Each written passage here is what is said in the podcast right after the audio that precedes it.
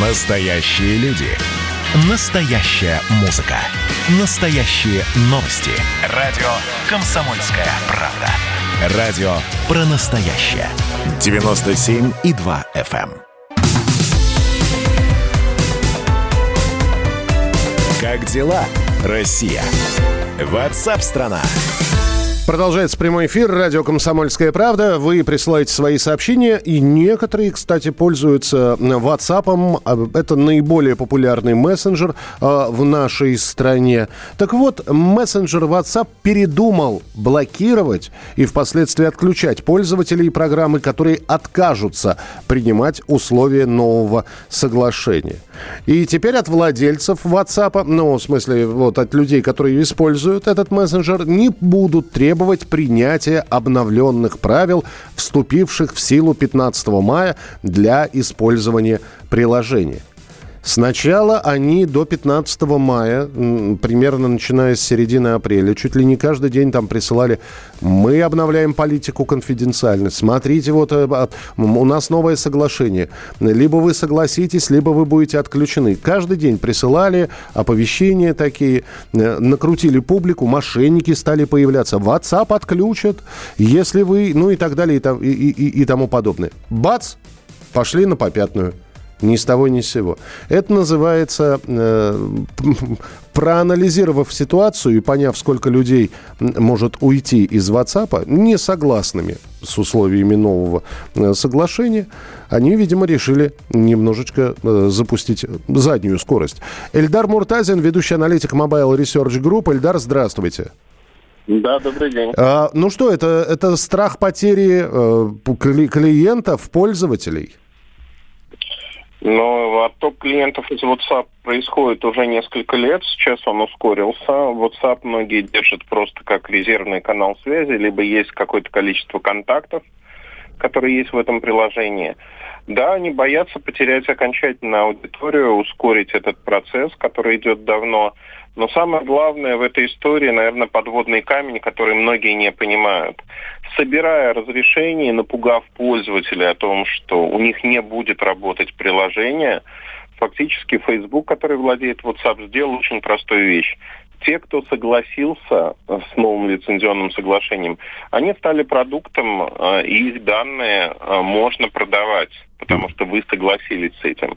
Те, кто не согласился, будут пользоваться, как и раньше, приложением, при этом их данные, они не станут предметом торговли. Но а, подождите, а я вот принял это соглашение, а так оно работает или нет?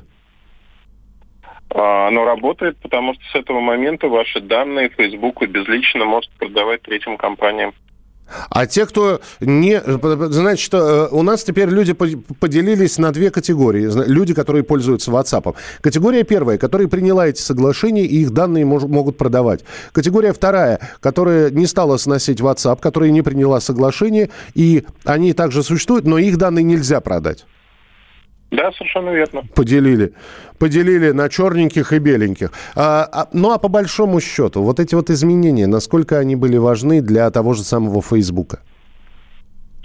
А, эти изменения важны с точки зрения того, что сегодня на многих рынках, в первую очередь в Европе, во вторую очередь в Америке, общество задает вопросы, а, собственно, какие данные вы собираете, что с ними делаете.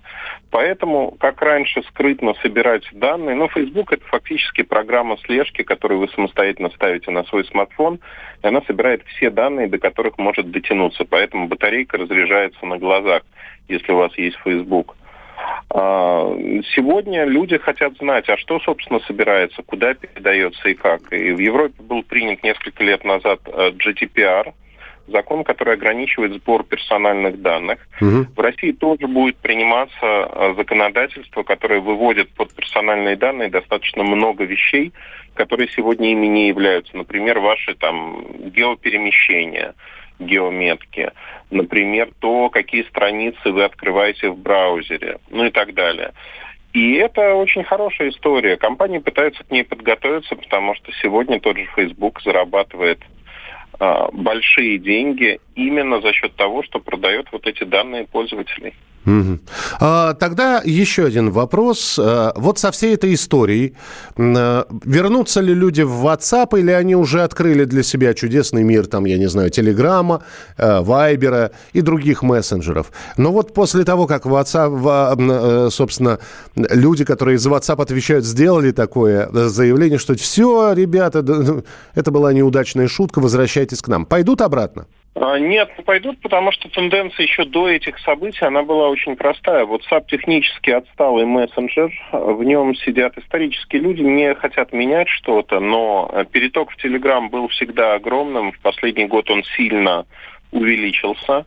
И WhatsApp сохраняет просто ради общения с несколькими контактами, которые отсутствуют в других а, мессенджерах. Но люди переходят в тот же Telegram и постепенно надобность в WhatsApp просто отпадает, потому что, ну, я приведу свой личный пример, он не показательный, тем не менее, у меня огромный круг общения. Uh-huh. В WhatsApp у меня осталось, ну, 3-4 контакта фактически, а все остальное общение идет в Телеграме.